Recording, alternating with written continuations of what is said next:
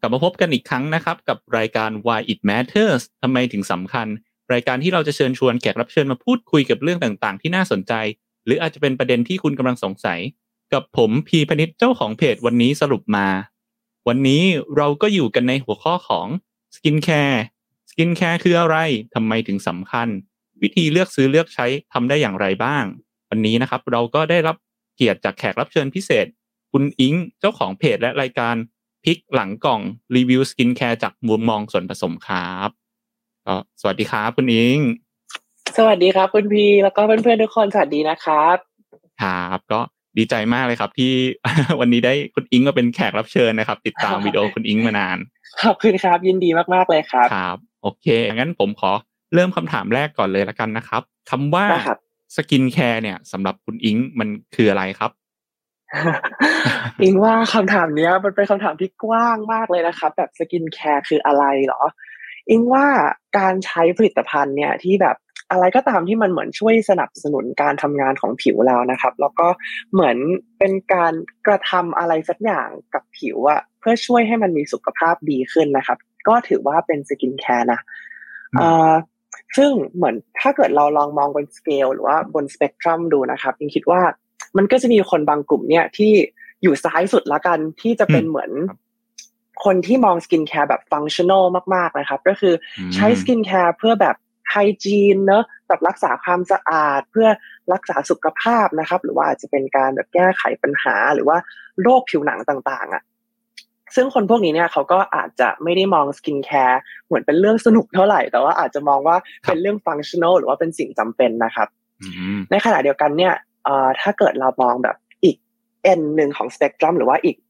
ฝั่งหนึ่งของสเปกตรัมเลยเนี่ย มันก็จะมีคนที่มองสกินแคร์เป็นเหมือนอะไรที่ไว้สำหรับช่วยเรื่องความสวยงามแล้วกันหรือว่าเป็นเหมือน indulgence นะครับ ซึ่งคนพวกนี้เนี่ยเขาก็จะมีแบบสกินแคร์หลายๆอืมสเต็ปเนอะแล้วก็มองว่ามันเป็น self care นะครับ หรือว่าครับเป็นอะไรที่แบบเป็น sensorial experience มากกว่า ซึ่งเขาก็อาจจะมองว่ามันเป็นเรื่องสนุกนะครับอืมซึ่งสุดท้ายแล้วเนี่ยอิงว่า มนุษย์ทุกคนเนี่ยจะตกอยู่ที่ใดที่หนึ่งบนสเปกตรัมเนี้ยอืมแล้วก็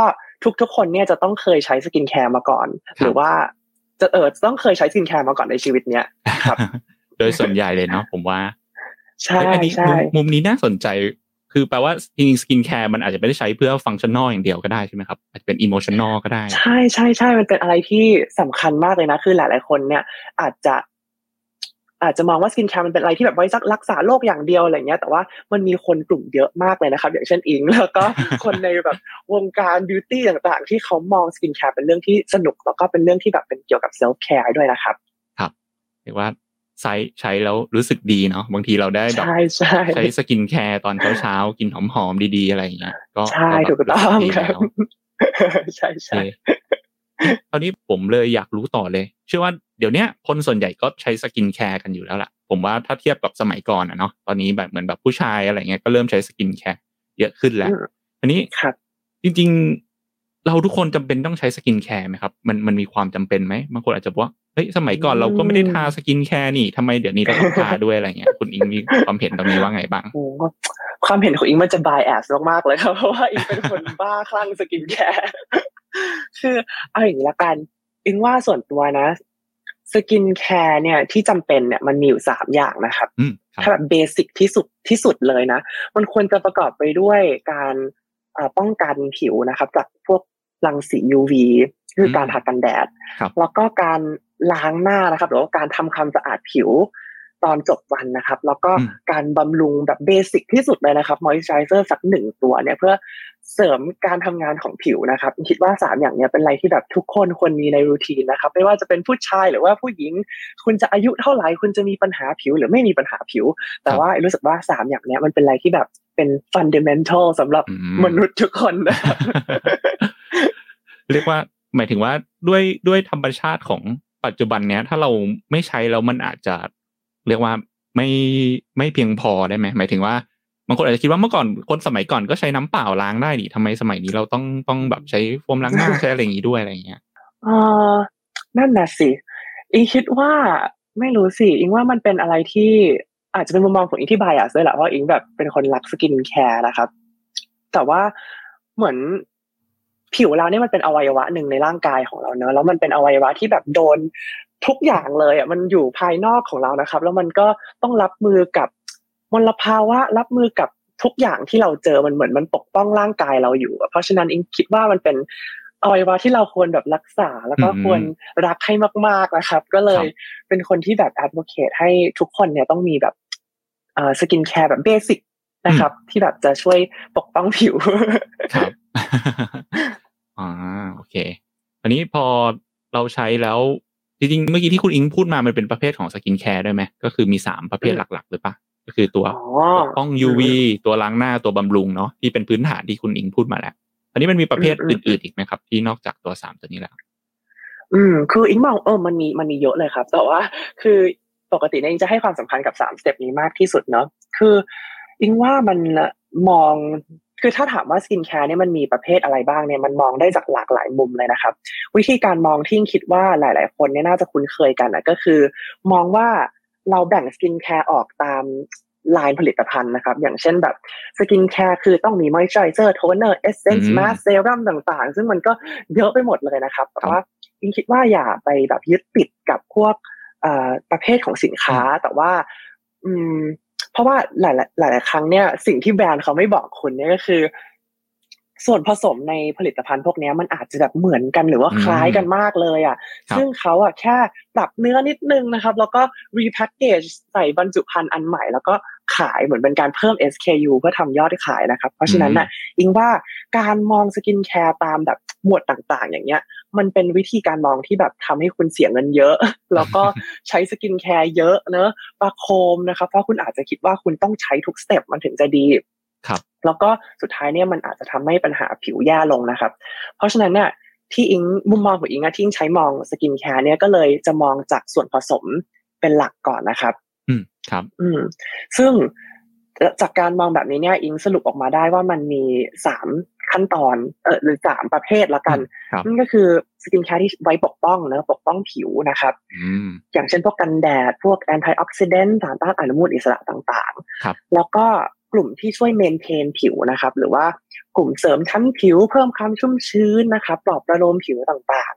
แล้วก็สุดท้ายนี่ก็คือกลุ่มที่ไว้รักษาผิวนะครับ อย่างเช่น ถ้าเราต้องการรักษาปัญหาจุดด่างดำสิวริ้วรอยต่างๆนะครับ เพราะฉะนั้นส่วนตัวเนี่ยอิงจะอิงจะแบ่งออกมาเป็นประเภทอย่างเงี้ย ตามส่วนผสมแล้วก็ตามฟังก์ชันของมันมากกว่าครับ ครับโอเคก็คือไว้ปกป้องเนาะไว้ปกป้อง ไว้บำรุงแล้วก็ไว้รักษาเนาะเป็นสามประเภทที่ใช่ใช่ใช่แต่ก็มันก็ไม่ได้มีแบบว่ามันก็ไม่ใช่แบบอะไรที่ทุกคนเขาเหมือนมันไม่ใช่ framework ที่ทุกคนใช้นะมันเป็นแค่อะไรที่แบบใช้เองนะครับเอ้แล้วอยากรู้เพิ่มแล้วถ้าแบ่งตามเคมีอย่างเงี้ย คุณอิงมันมันมีแบบหลักใหญ่ๆไหมที่พวกสกินแคร์ต่าง ๆ มันมันต้องมีตัวนี้เลยหรืออะไรอย่างเงี้ยพอจะมีตัวที่มันเหมือนกันบ้างไหมอะไรเงี้ย ก็อย่างสมมติว่าถ้าเกิดกลับไปที่ป้องกันใช่ไหมสกินแคร์กลุ่มป้องกันเนี่ยมันก็จะมีหลักๆอยู่ 2 อย่างแล้วกัน ก็จะมีพวกสารกันแดดนะครับพวกฟิลเตอร์กันแดดต่างๆ ก็จะมีให้เลือกเยอะไปหมดเลย แล้วก็มันก็จะมีพวกกลุ่มแอนตี้ออกซิเดนต์นะครับพวกสารด้านอนุมูลอิสระที่มันปกป้องผิวเราจากแบบมลภาวะ หรือว่าจากแสงแดดต่างๆนะครับ ครับ ถ้าเป็นกลุ่มเมนเทน หรือว่ากลุ่ม ที่ช่วยบำรุงผิวเนี่ยเองว่ามันก็มีหลายตัวเหมือนกัน ก็พวกที่เพิ่มความชุ่มชื้นนะครับ อย่างเช่นแบบ humectants มันก็จะเป็นส่วนผสมที่จะช่วยดึงน้ำจากในอากาศเข้ามาในผิวเรานะครับหรือว่ามันเยอะไปหมดเลยมีแบบพวกเสริมชั้นผิวก็ได้นะครับ พวกไขมันต่างๆ ที่มันอยู่ในผิวเราอยู่แล้วแหละ แต่ว่าเขาเอาไปใส่ในสกินแคร์ด้วยนะครับ เพราะว่าพอเราพอเราทาลงบนผิวเนี่ยมันจะได้ช่วยเสริมสิ่งที่มันอยู่ในผิวของเราอยู่แล้วอะ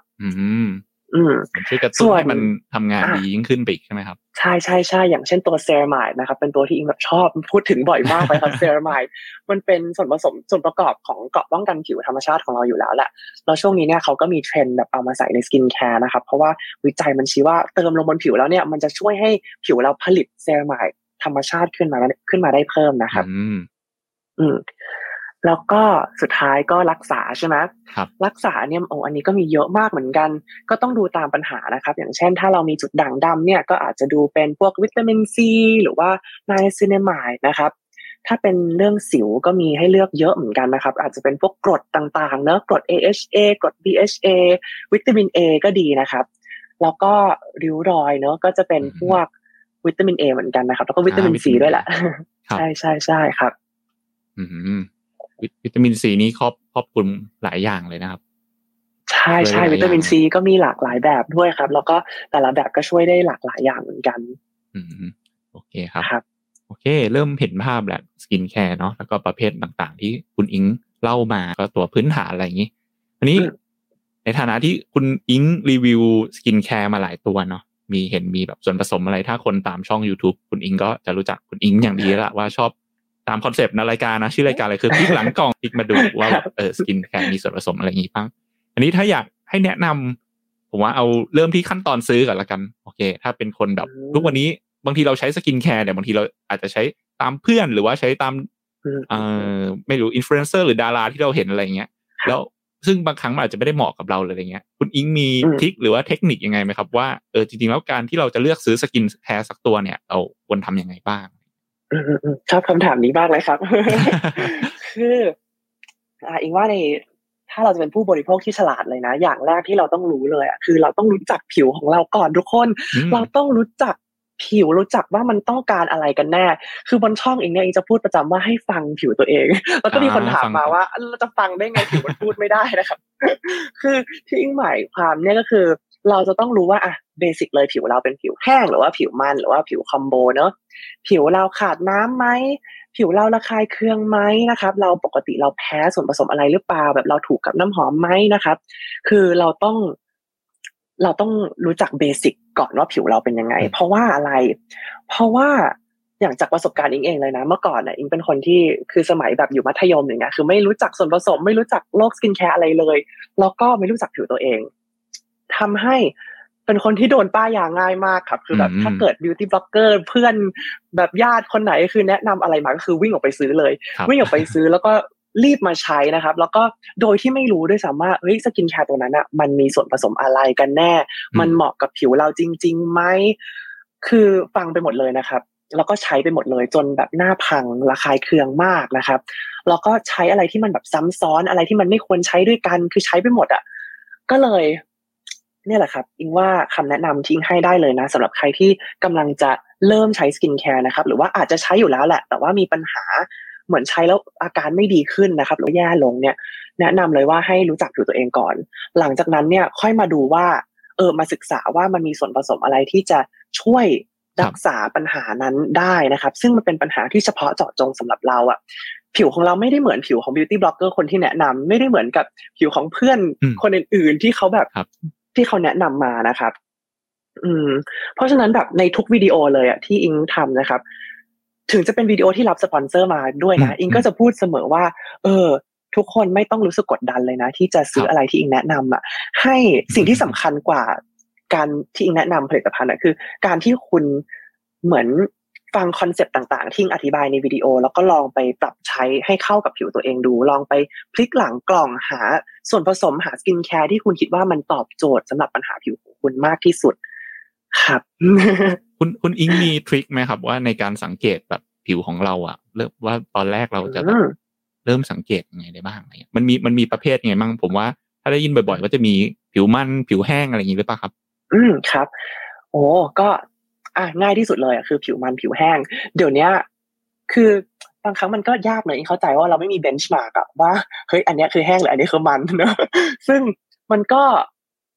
มันอะง่ายๆเลยนะ ถ้าลองเอากระดาษซับมันมาซับหน้า แล้วก็รอสักสิบห้านาทีครึ่งชั่วโมงอย่างเงี้ยถ้าลองถ้าเอาเอากระดาษซับมันมาซับอีกรอบอะมันมีน้ำมันออกมาเพิ่มไหมหรือมันไม่มีแล้ว อันเนี้ยก็เป็นแบบ very easy way to อืม diagnose นะครับว่าเราผิวมันหรือผิวแห้ง แล้วก็อาจจะลองซับซับหลาย ๆ ที่ดูก็ได้ได้นะครับ แบบบางครั้งเราอาจจะมี T zone เนอะแบบตรงนี้มันหรือว่าตรงนี้แห้งนะครับ แล้วก็วิธีที่แบบ surefire way มากๆเลยนะที่อิงแนะนำก็คือ เดี๋ยวนี้มันมีพวกเครื่องนะครับ ตามแบบ ห้างตามอืมเคาน์เตอร์ต่างๆ ที่เราไปเช็คครับได้เลยนะเขาจะวัดให้เลยว่าเราอะแห้งขนาดไหนมันขนาดไหนครับซึ่งเออบางอันมันก็อาจจะต้องแบบเกรงใจเขานิดนึงแล้วเราจะต้องแบบซื้อของเขาสักอย่างหนึ่งอะไรอย่างเงี้ยหยิบสำลีมาสักถุงหนึ่งนะครับเฮ้ยแต่ว่าอิงว่ามันเป็นจุดเริ่มต้นที่ดีนะสำหรับใครที่แบบอยากรู้ว่าผิวตัวเองเป็นแบบไหนอะอืมอืมโอเค ซึ่งอันนั้นอะก็แห้งหรือมันเนอะทีเนี้ยมันก็มีหลาย ๆ อย่างอีก อย่างเช่น ผิวเราขาดน้ำหรือเปล่า อันเนี้ยอืมก็สำคัญเหมือนกันนะ เพราะว่าความมัน กับความขาดน้ำเนี่ยมันคนละอย่างกันนะทุกคนอืมแบบครับบางคนอะส่วนใหญ่เลยนะ คนที่ผิวมันอะ เป็นคนที่ผิวขาดน้ำด้วยซ้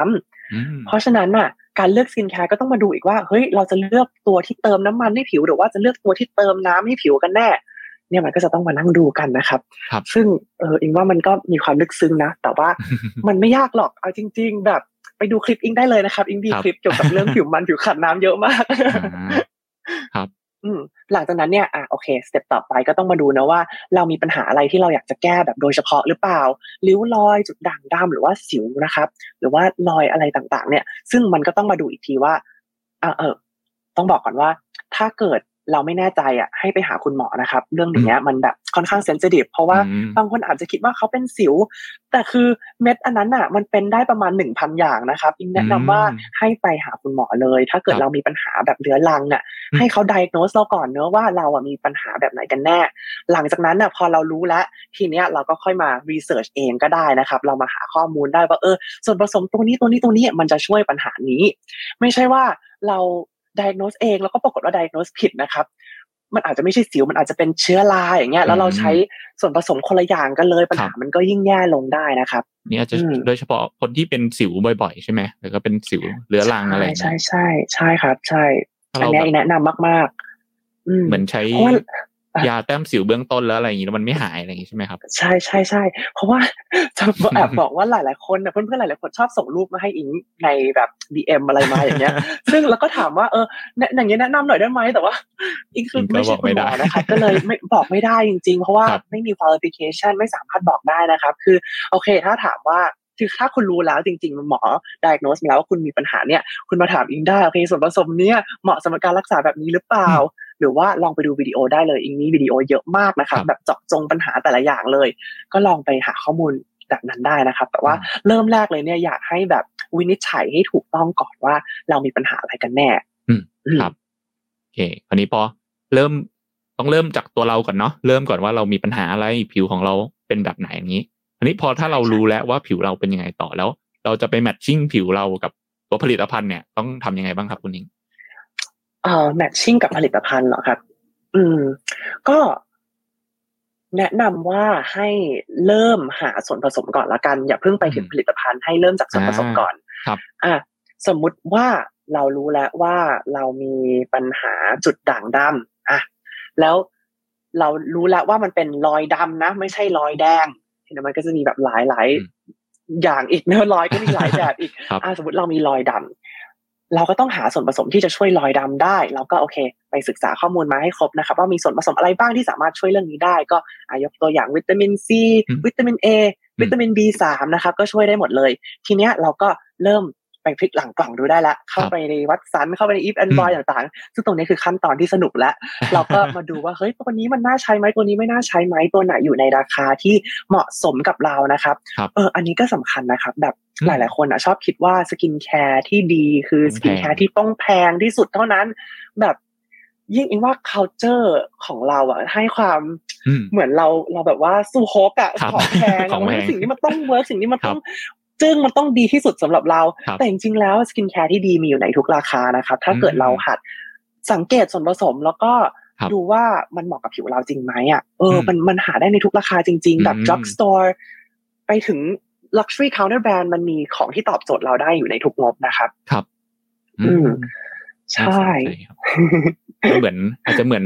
รถยนต์หรือป่ะผมผมเปรียบเทียบง่ายเหมือนว่า โอเค ถ้าอยากได้รถเร็วมันก็มีตั้งแต่ราคาถูกถึงแพงเหมือนกันอะไรเงี้ยไม่จะเป็นต้องแบบรถแพงเดี๋ยวรถแพงมันจะมีหรือว่าแบบสกินแคร์ที่แพงเนี่ยมันอาจจะมีปัจจัยอื่นๆ ทั้งแบบตัวแบรนด์เองตัวแบบใช่ใช่ถ้าแบบโฆษณาหรือตัวอะไรอย่างเงี้ยมันเรามันก็จะแบบมีสารอีกตัวที่แบบเฮ้ยเราอาจจะไม่ได้จำเป็นขนาดนั้นก็ได้เงี้ยเราก็ต้องต้องดูก่อนเนาะครับครับใช่ใช่ใช่เลย อืมโอเคอ๋ออันอันนี้ดีนะครับ ผมว่าคำแนะนำของคุณอิงหมายถึงว่าเพราะว่า ผมผมเชื่อว่าคนส่วนใหญ่เนี่ยเวลาเลือกสกินแคร์จะเริ่มที่ผลิตภัณฑ์ก่อนเนาะเหมือนเราไปดูว่าเฮ้ยตัวนี้เขาบอกว่าดีเขาบอกอะไรเงี้ยส่วนใหญ่หรือว่าหรือว่าตัวผมเองเนี่ยเวลาเพื่อนบอกมาอะไรเงี้ยก็เอ้ยซื้อมาลองใช้อะไรเงี้ยบางทีเราจะต้องกลับมาดูที่ตัวเองก่อนเนาะเริ่มที่ตัวเองก่อนว่า ดูก่อนว่าผิวผิวเราเป็นยังไง เรามีปัญหาอะไรเราเราแบบผิวลักษณะเป็นแบบไหนแล้วก็ค่อยๆไล่ไปว่าโอเคถ้าผิวแบบนี้แล้วเราต้องการสารอะไรล่ะ เราอยากแก้อะไรล่ะแล้วจากสารนั้นนะเราก็ค่อยไปดูต่อที่ตัวผลิตภัณฑ์หรือแบรนด์เนาะว่า เราก็เอามากลางดูว่า มันมันมีตัวไหนตอบโจทย์ตัวนี้บ้างอะไรเงี้ยประมาณประมาณนี้ไหมใช่ใช่ใช่ครับ แล้วก็อีกอย่างหนึ่งอะที่อิงอยากเน้นนะก็คือ เวลาที่เรามองสกินแคร์เนี่ยเราอย่ามองแค่สกินแคร์ตัวนี้เป็นตัวเดียวของมันอีกตัวหนึ่งเป็นตัวเดียวของมัน คือจะพูดยังไงดีล่ะบอกอิงอยากบอกว่าเราต้องมองทั้งรูทีนของเราเลยนะครับ ไม่ใช่มองแค่ว่าตัวนี้ดีตัวนี้ดีตัวนี้ดีตัวนี้ดี แต่ปรากฏว่าจับมารวมกันแล้วพังนะครับ ก็เป็นปัญหามากเหมือนกันอืมเพราะว่าจริง ๆนะหลาย ๆ ครั้งอะ มันอาจจะดีหมดทุกตัวแหละ แต่วิธีการใช้ของคุณอะมันไม่มันไม่ถูกต้องนะครับครับอายกตัวอย่างยกตัวอย่างง่ายๆ เลยยกตัวอย่างจากประสบการณ์ตัวเองเลยนะ เมื่อก่อนเนี่ยก็นี่แหละโดนป้ายยาบ่อยเนอะโดนป้ายยาทุกอย่างแล้วก็คือสกินแคร์ทุกตัวมันก็ดีของมันแหละแต่ว่ายังไงล่ะ มีกรดแล้วในโทนเนอร์ ในเซรั่มแล้วก็มียารักษาสิวอีก มียาแต้มสิวอีก แล้วก็มีอะไรเยอะไปหมดนะครับ ซึ่งส่วนผสมพวกเนี้ยเราเรียกว่า active ingredient นะครับอืม active ingredient เนี่ยคือส่วนผสมที่มันจะสร้างความเปลี่ยนแปลงในผิวเนอะครับ เพราะฉะนั้นตอนที่เราเลือกสกินแคร์เราต้องดูก่อนว่า active ingredient อันไหนเหมาะกับเราแล้วอันไหนใช้ด้วยกันได้ หรือว่าใช้ด้วยกันไม่ได้อืมซึ่งครับสมัยก่อนนะอะ กรดก็คือ active ingredient ใช่ไหมวิตามิน A ก็คือ active ingredient วิตามิน C ก็คือ active ingredient คือมันก็มีหน้าที่มันก็ดีของมัน แต่ว่าพอเราจับมาใช้ด้วยกันเยอะๆเนี่ย มันกลายเป็นว่ามันเป็นการประโคม แล้วมันอืมรุนแรงกับผิวมาก แล้วมันจะทำให้อืมเกิดการระคายเคืองมากๆครับอืมใช่ผมคือมีอิงจะเป็นคนที่เน้นแบบ less is more เอาไว้ก่อนเลย คือน้อยแต่มาก ในหนึ่งรูทีนเนี่ย สมมติเรามีปัญหาจุดด่างดำทิ้งบอกไปเนอะ อย่างที่บอกไปมันมีส่วนผสมที่แบบช่วยเรื่องจุดด่างดำได้เยอะมาก มีแบบเป็นสิบล้านตัวนะครับครับ เราเลือกแค่สองตัวก็พอนะ แล้วเราก็ค่อยๆใช้แบบไม่ต้องประโคมนะครับ ใช้แบบอาทิตย์ละครั้งสองครั้งก่อน ค่อยค่อยๆปรับขึ้นมาเป็นวันเป็นวันอะไรอย่างนี้นะครับอืมคือเริ่มน้อยๆนะครับ ให้ผิวเราเนี่ยมันมีเวลา adjust กับ active ingredient แล้วก็จำไว้ว่าอย่าประโคมอย่าใช้หลาย ๆ ตัวครัมันบจะซ้ำซ้อนเกินไปนะครับอืมเอ๊ะแล้วปกปกติควรจะเริ่มเริ่มใช้ทีทีละตัวหรือเปล่าครับ เวลาเราใช้อะไรอย่างเงี้ย อืมอิงปกติอิงจะแนะนำอย่างนั้นนะครับเพราะว่าอะไรเพราะว่าถ้าเกิดมันเกิดอะไรผิดพลาดขึ้นมา เราจะได้ pinpoint ได้ถูกว่ามันมาจากผลิตภัณฑ์ตัวนี้ ไม่ใช่แบบสมมติเรายกเซตเลยเริ่มรูทีนใหม่ด้วยผลิตภัณฑ์ห้าตัวจัดพเต็มร้อมๆกันทีเนี้ยเพราะว่าเซลล์อยู่มันจัดเต็มมาห้าใช่ตัวอะไรใช่คือแบบอะถ้าเกิดมันผิดพลาดขึ้นมาเราไม่รู้เลยว่ามันมันมาจากครับตัวไหนแล้วมันก็ไปต่อไม่ถูกนะครับอืม หรือว่าในทางกลับกันถ้ามันดีเราก็ไม่รู้เหมือนกันนะว่าดีจากตัวไหนอ่าใช่ใช่ใช่เราก็จะคิดว่าต้องใช้ทั้งห้าตัวนี้ทุกครั้งที่เราซื้อก็เลยเราก็เลยแบบใช่ซื้อทั้งห้าตัว ซึ่งบางทีอาจจะแบบ overpriced เกินไปอะไรอย่างเงี้ยครับใช่ครับเนี่ยเป็นปัญหาที่อิงเจอมากเลยในฐานะ beauty blogger คนหนึ่งนะ ที่แบบต้องลองของเยอะมากคือครับคือไม่รู้เลยว่าไอ้ผลดีอันเนี้ยมันมาจากตัวไหนกันแน่เอ๊ะมันมันมีตัวไหนไหมครับ ที่แบบมันมันตีกันแบบอย่างรุนแรงเลยอะผมไม่แน่ใจว่าแบบอ๋อ เป็นตัวที่ห้ามใช้ด้วยกันเลยอะไรอย่างเงี้ย ถ้าคุณอิงพอจะยกตัวอย่าง ครับ คือถ้าเกิดทางทางแบบเคมีนะ ส่วนใหญ่แล้วอะมันใช้ด้วยกันได้แหละ มันไม่ได้แบบว่าทำให้ตัวหนึ่งลดประสิทธิภาพไปหรืออีกตัวหนึ่งอืมแรงขึ้นหรืออะไรเงี้ยโดยโดยปกตินะครับแบบครับเป็น rule of thumb อะมันไม่ค่อยได้มีอะไรที่มันเกิดปฏิกิริยา ซึ่งกันและกันขนาดนั้นหรอก แต่ว่าปัญหาเนี่ยมันคือว่าหลาย ๆ ตัวทำหน้าที่เหมือนกันผลัดเซลล์ผิวเหมือนกันนะครับ เป็นตัวที่แบบ เออสร้างปัญหามากๆ ถ้าเกิดวิตามิน A ผลัดเซลล์ผิว AHA ผลัดเซลล์ผิว BHA ผลัดเซลล์ผิว แล้วคุณใช้ทั้งสามอย่างที่มันผลัดเซลล์ผิวพร้อมๆกันเลยเนี่ย มันก็ครัจะบผลัดจนหน้าคุณอ่าหลุดออกไปจนหมดเลยนะครับช่วยกันผัดลอกหมดไม่เหลือใช่เลมัยนผลัดเยอะไปใช่โอ้แล้วยิ่งถ้าบางคนใช้สครับอีกนะสครับก็ผลัดอีกใช่ไหมคือบางคนผลัดไปแล้วหกขั้นตอนในหนึ่งรูทีนทั้งๆที่ไม่รู้ด้วยซ้ำว่าตัวเองกำลังผลัดเยอะขนาดนั้นอยู่อะครับ อืม มันถึงสำคัญมากที่เราจะต้องรู้ว่า active ingredient ที่เราใช้อยู่มันคืออะไร อืมอืมครับ อืมแถมใช่แพงเลยเนาะที่สำคัญบางทีถ้าเราใช่ใช้ใช่มันลอกเหมือนกันหมดอ้าวสรุปก็ก็ใช้ซ้ำไปแล้วก็ลอกออกครับโอเคคราวนี้เมื่อกี้คุณคุณอิงเกรินมาแล้วเนาะว่าว่านอกจากการซื้อเนี่ยมันก็อยู่ที่การใช้ด้วยใช่ไหมครับ ใช่ครับครับ ก็คราวนี้เลยอยากให้คุณอิงแนะนำต่อเลยว่าแล้วแล้วถ้าวิธีการใช้ล่ะ คุณอิงมีแบบ แนะนำไหมว่า โอเค ตอนนี้เราเริ่มรู้จักผิวตัวเองแล้ว เราเริ่มซื้อเป็นแล้วเราเอาสกินแคร์มาใช้แล้ว แล้วคราวนี้วิธีใช้เนี่ย มันมันมีวิธีใช้ยังไงบ้างถ้าคุณอิงจะแนะนำโอ้อันนี้คำถามกว้าง เออก็มันแล้วแต่นะอิงว่าแล้วแต่ส่วนผสมของเราด้วย แต่ว่าอะเป็น rule of thumb แล้วกันเนอะว่า in general เนี่ย ตอนเช้าอะอิงเริ่มจากตอนเช้าไปถึงตอนเย็นเลยแล้วกันเนอะอะครับตอนเช้า ส่วนตัวนะครับ อิงคิดว่าการล้างหน้าเนี่ย ด้วยโฟมล้างหน้าตอนเช้าเนี่ยมันเป็นอะไรที่ optional บางคนอาจจะต้องการเพราะว่าผิวมันเข้าใจได้ แต่ว่าบางคนที่มีผิวแห้งเนี่ยมันไม่จำเป็นเลยนะครับ เพราะว่าโฟมล้างหน้าเนี่ยมันดึงไขมันจากหน้าเราออกไปเนอะมันล้างความมันออกไป แต่คนที่ผิวแห้งอยู่แล้ว คือคนที่ผิวขาดน้ำมันนะครับ เพราะฉะนั้นอะ อย่างอิงเองไม่ล้างหน้าด้วยโฟมล้างหน้าตอนเช้านะครับจะล้างด้วยน้ำเปล่าอย่างเดียวใช่ มันได้รักษาไขมันดีๆ ที่เราพยายามจะแบบต้องเก็บเอาไว้เพราะมันก็น้อยอยู่แล้วอะเนอะครับ ครับ โอเค หลังจากล้างหน้าเสร็จเนี่ย ก็อันนี้เป็น optional step เนอะคือทุกอย่างที่อยู่นอกเหนือจากโฟมล้างหน้าครีมกันแดดกับ moisturizer เนี่ยสำหรับอิงคือ optional หมดเลยนะครับ optional step ก็คืออาจจะลงเป็นพวก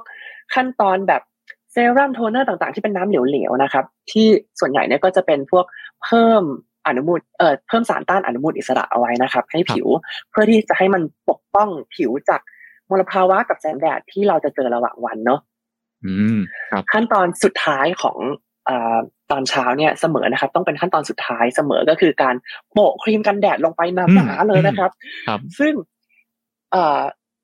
ปริมาณที่ถูกต้องที่ต้องใช้เนี่ยคือหนึ่งส่วนสี่ช้อนชานะครับแนะนำว่าให้ไปซื้อช้อนชามาตวงทุกเช้าเลยเพราะว่าอย่างไงถ้าเกิดเราใช้ไม่ถึงปริมาณนี้เนี่ยเราจะได้ค่าป้องกันไม่ถึงที่เขาเคลมไว้ข้างหน้าหลอดนะครับ เพราะว่าตอนที่เราเทสค่า SPF ตอนผลิตเนี่ยเราเทสในปริมาณหนึ่งส่วนสี่ทีสปูนนะครับเพราะฉะนั้นเราต้องใช้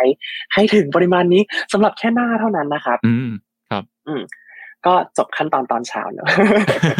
ทีนี้อ่าไปถึงช่วงตอนเย็นใช่ไหม ก็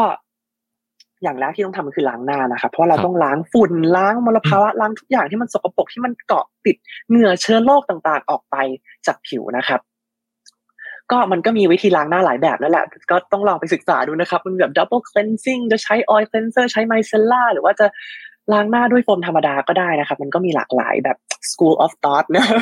ก็อีกก็มีวิดีโออยู่ไปลองลองไปดูได้นะครับว่าอันไหนจะเหมาะกับเรามากที่สุดเนอะ ล้างหน้าเสร็จ ทีนี้ก็เป็นขั้นตอน treatment นะครับ ก็คือ optional step อีก คืออันนี้เป็นขั้นตอนที่ว่าเราสามารถเจาะจงได้ตามปัญหาของเราเนอะอย่างเช่นถ้าเรามีจุดด่างดำมีสิวมีริ้วรอยต่างๆเนี่ยขั้นตอนนี้คือขั้นตอนที่เราจะเลือกแก้ไขปัญหานั้นอะไม่เซนนะครับแล้วก็หลังจากนั้นก็ค่อยตามด้วย moisturizer ตกปกลงไปเพื่อล็อก ความชุ่มชื้นล็อกน้ำไว้ในผิวไม่ให้มันระเหยออกไปในช่วงตอนกลางคืนนะครับเพราะว่าช่วงกลางคืนเนี่ยน้ำมันจะระเหยออกไปทำให้ผิวเราแห้งนะครับ เพราะฉะนั้นเราต้องมีมอยส์เจอร์เซอร์ที่จะกักเก็บความชุ่มชื้นนั้นไว้นะครับ เราเรียกว่าในเชิงทางการได้เรียกว่า occlusive นะครับ ก็คือตัวที่จะช่วยสร้างฟิล์ม แล้วก็สร้างกรอบป้องกันไม่ให้น้ำระเหยออกจากผิวตอนจบนะครับครับ แล้วก็นี่แหละอิงว่านี่คือ routine ของอิงนะที่อิงคิดว่ามันเรียบง่ายที่สุดนะครับ แล้วก็ มันไม่ว่นเวอร์แบบมันไม่ต้องมาแบบทำเป็นร้อยล้าน step นะครับ คือแค่นี้พอแล้วแล้วขั้นตอนทรีทเมนต์เนี่ยก็ถือว่าเป็นขั้นตอนที่เรามี freedom มากที่สุดละอิงว่าแบบเราจะเลือกผลิตภัณฑ์ตามปัญหาผิวเรามากที่สุดนะครับ ส่วนที่เหลือเนี่ยมันควรจะเป็น basic ที่ทุกคนต้องมี อันนี้ก็คือ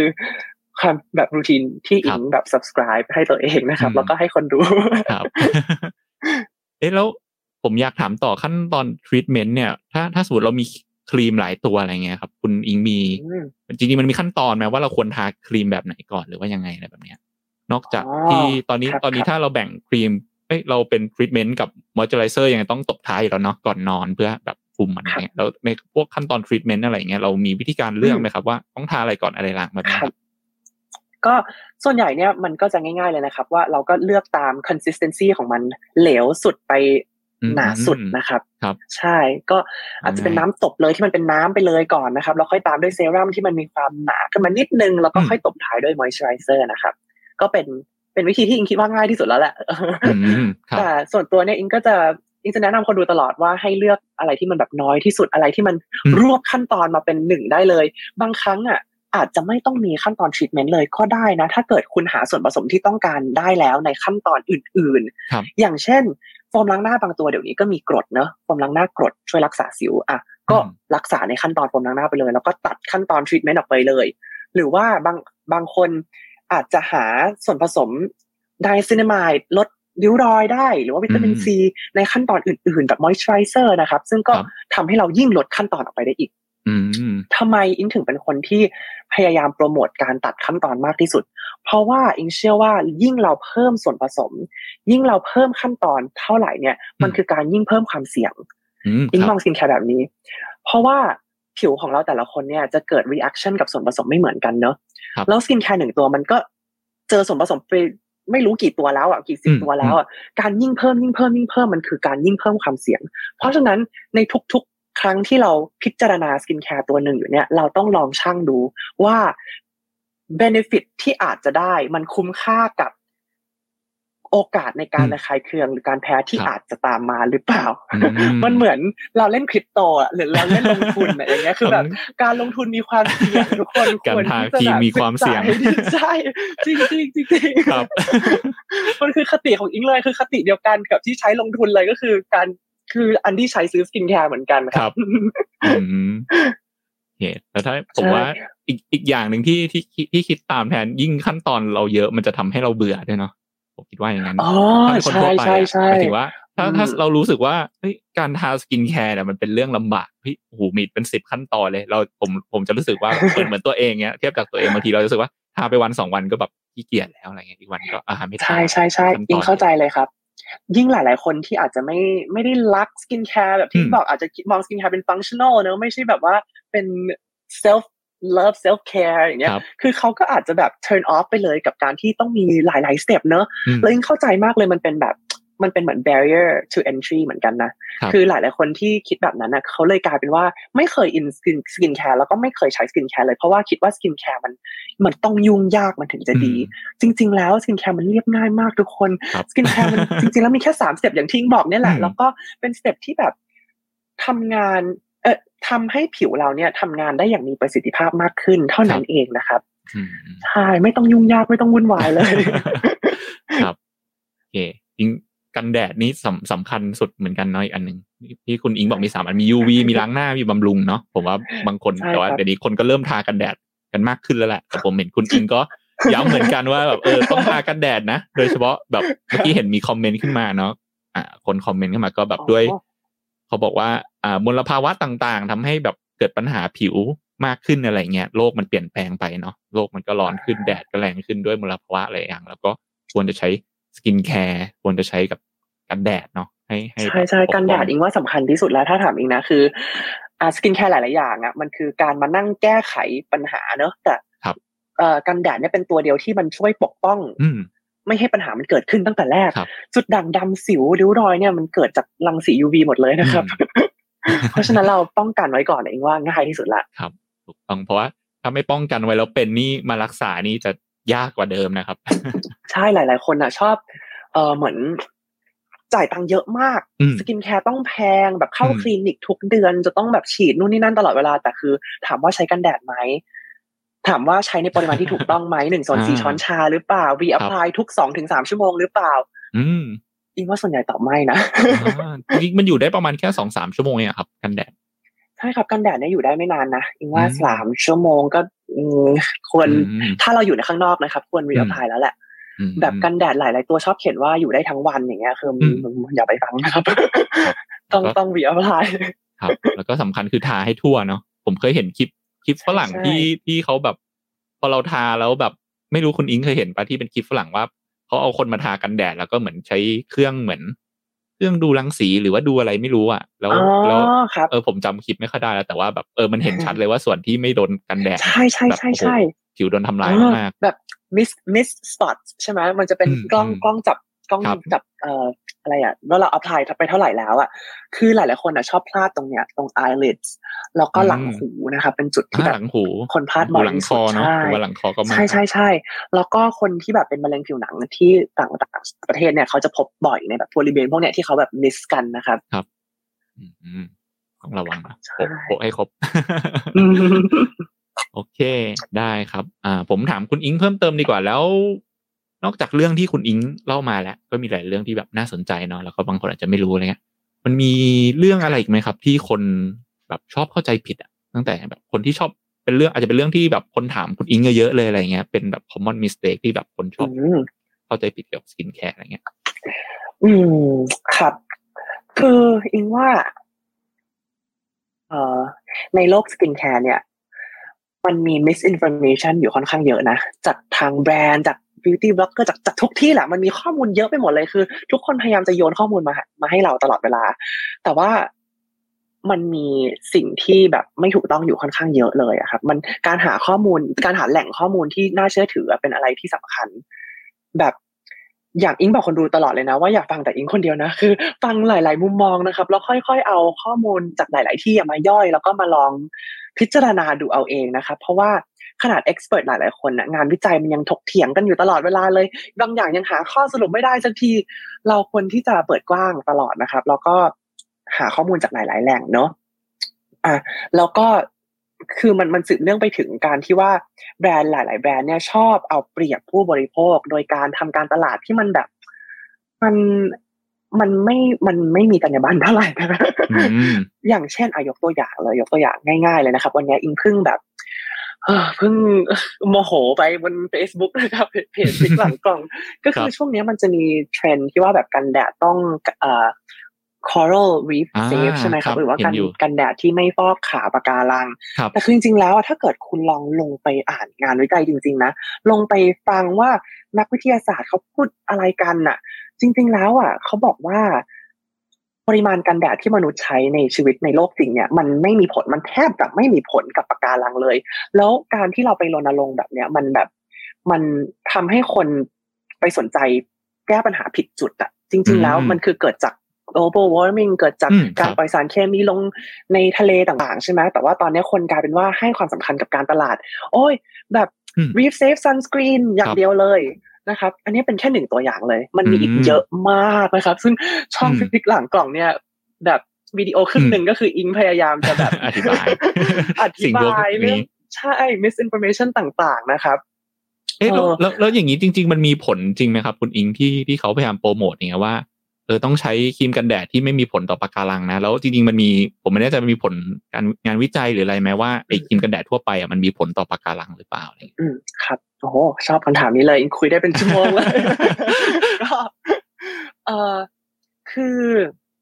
งานวิจัยที่เขาพบว่าครีมฟิลเตอร์เคมีในครีมกันแดดทำให้ปะการังฟอกขาวเนี่ย เป็นงานวิจัยที่เขา มีแทงน้ำใช่ไหมมีปะการังอยู่ในแทงเนอะแล้วเขาก็เทสารลงไปเป็นปริมาณเยอะมากอืมซึ่งปริมาณนี้มันไม่มีวันเจอนะครับ ในครับโลกจริงของเราอืมแล้วงานวิจัยนี้เนี่ย มันก็ถูกแบบนักข่าวเอาไปแบบตีพิมพ์ซะแบบน่ากลัวไปหมดเลย จนตอนนี้มันอืมกลายเป็นเทรนด์นะครับ แล้วก็นักการเมืองก็โอ้ยเห็นว่ามันเป็น opportunity ที่เราจะผ่าน legislation ที่แบบง่ายๆเลย แล้วก็อืมคนชอบเหมือนได้ได้คะแนนแบบได้เสียงเขาเรียกว่าอะไรอะคือ ได้ ได้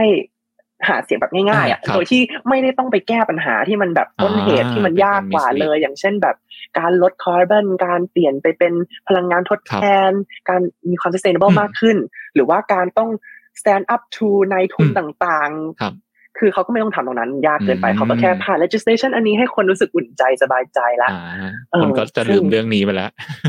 ใช่ใช่ใช่มันมี implications ที่เยอะมากเลยนะครับครับโอ้โอเคใช่ก็อะกลับไปที่กลับไปครับที่คำถามเดี๋ยวก็ก็คือใช่จไหมจริงๆสรุปผมผมขอ recap อีกทีก็คือจริงๆสรุปคือมันมีผลแหละ แต่ว่า ผลจริงๆของมันอะที่เขาทำการวิจัยก็คือค่อนข้าง bias เนาะก็คือเขาเทครีมกันแดดในปริมาณที่เยอะมากในจำนวนน้ำที่แบบอืมแบบอาจจะเป็นอ่างเล็ก ๆ หรือว่าแอ่งเล็กๆอะไรเงี้ยมันก็เลยมีผล คืออิงจะบอกว่าอันเนี้ยมันไม่ใช่แค่เรื่องปะการังนะอืมมันเจอในทุกอย่างแบบอืมพาราเบนอย่างเงี้ย พี่พีน่าจะเคยได้ยินเนอะคนกลัวพาราเบนมากแบบอืมสกินแคร์ตัวไหนมีพาราเบนนี่คือไม่ใช้เด็ดขาดพาราเบน แต่พอไปดูงานวิจัยแล้วมันเหมือนกันเลย เขาฉีดพาราเบนเข้าไปในหนู ซึ่งไม่ใช่คนด้วยซ้ำนะครับฉีดลงไปในเส้นเลือด แล้วฉีดในอืมปริมาณที่เยอะอืมมาก คือแบบคุณจะเอาวิจัยตรงนั้นมา extrapolate data ครับเพื่อที่จะมาเกี่ยวกับปริมาณน้อยนิดที่เราใส่ในสกินแคร์ที่ทาครับบนผิวบนมนุษย์อีก ซึ่งอืมมันแบบมันมันคนละเรื่องกันเลยอืมนะครับ แต่ว่ายังไงกรณีคนก็กลัวพาราพาราเบนไปแล้วนะครับอ๋อคืออิงในฐานะแบบผู้ผลิตคนหนึ่งอะ ก็คือตอนนี้แนะนำพาราเบนให้ลูกค้าไม่ได้เลย ทุกลูกค้าทุกคนอืมมาก็จะขอแต่ paraben free กันครับหมดเลย ซึ่งถามว่าพาราเบนมันมันผิดขนาดนั้นเลยเหรอทำไมน้องต้องโดนฉันผิดตรงไหนเนี่ยแบบแบนขนาดนี้เออใช่ ก็คือไม่มีครับ ไม่มีที่มาที่ไปเลยนะครับอืมโอเคนี่แหละอิงว่าใครที่เริ่มเข้ามาในวงการสกินแคร์นะอิงครับว่าจะเริ่มเจออะไรแบบเนี้ยอืมเป็นแพทเทิร์นเลยว่าว่าแบบแบรนด์พยายามจะขายความกลัวให้เราหรือว่าขายอะไรที่มันแบบ มันแบบมันไม่มันไม่ตรงเคมันไม่ได้อิงงานวิจัยจริงๆอะซึ่งตรงเนี้ยอิงว่ามันก็ต้องมาศึกษาให้ดีอีกนะครับ ไม่งั้นเนี่ยเราก็จะโดนหลอกไปเรื่อยๆครับ ครับ อ่า นี่มีคุณเจนบอกว่า ไม่ไม่เห็นด้วยเหมือนกันเพิ่งอ่านในเพจคุณอิงมาเหมือนกันว่าแบบกดข้อนี้อะไรอย่างนี้เนาะครับเพราะเราต้องดูแหล่งที่มาดีๆเนาะบางทีแบบออกข่าวแล้วคนประโคมอะไรเงี้ยเราต้องไปดูว่าที่มาของเรื่องนี้จริง ๆ มันแบบยังไงกันแน่เงี้ยเหมือนถูกต้องจริงถูกๆต้ผองมเคยได้ยินเรื่องคล้ายๆกันเนาะถ้าอยากแชร์เรื่อง การกินน้ำเปล่าเนี่ยแหละ ที่เขาบอกว่าเราควรกินน้ำเปล่าวันละแปดแก้วหรืออะไรเนี่ย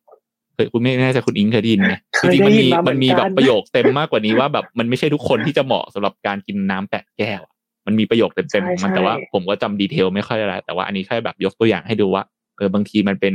ข้อมูลบางส่วนเนาะที่คนเอามาแล้วก็แบบไปพูดกันแล้วกลายว่ามันกลายเป็นแบบแฟกต์แบบจากอ p ิเนียนหรืออะไรมันกลายเป็นแฟกต์ใหม่ไปเลยทำให้แบบคนประโคมข่าวแล้วก็อาจจะมิสลีดไปเรื่องอื่นได้เลย ถูกต้องครับ อิงถึงบอกอยากแนะนำให้ทุกคนเนี่ย อย่างที่บอกคือหาข้อมูลจากหลาย ๆ แหล่งเนอะไม่ใช่แค่อ่าไม่ใช่แค่อิงคนเดียวด้วยซ้อืมำหาครับจากหลาย ๆ คนเลยแล้วเขาพูดอะไรกันก็ลองไปอ่านมาแล้วแต่ละคนมีมุมมองแบบไหนแล้วเราค่อยมาแบบ ลองพิจารณาดูเอาเองนะครับ ได้ครับ โอเคครับ ก็ขอบคุณคุณอิงมากๆนะครับ วันนี้ที่มากันแล้วก็ขอบคุณ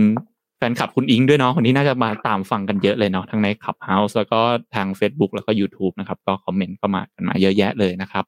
ก็เดี๋ยวสุดท้ายเอาให้คุณอิงฝากแล้วกันฝากเกี่ยวกับเรื่องสกินแคร์สักนิดนึงแล้วก็อาจจะฝากช่องเพิ่มเติมด้วยก็ได้เผื่อ วันนี้อาจจะมีบางคนที่ยังไม่เคยดูช่องคุณอิงเนาะอาจจะเพิ่งเข้ามาฟังใน Clubhouse หรือว่าอะไรอย่างนี้แล้วเอออยากติดตามคุณอิงนี่สามารถติดตามได้ที่ไหนบ้างครับ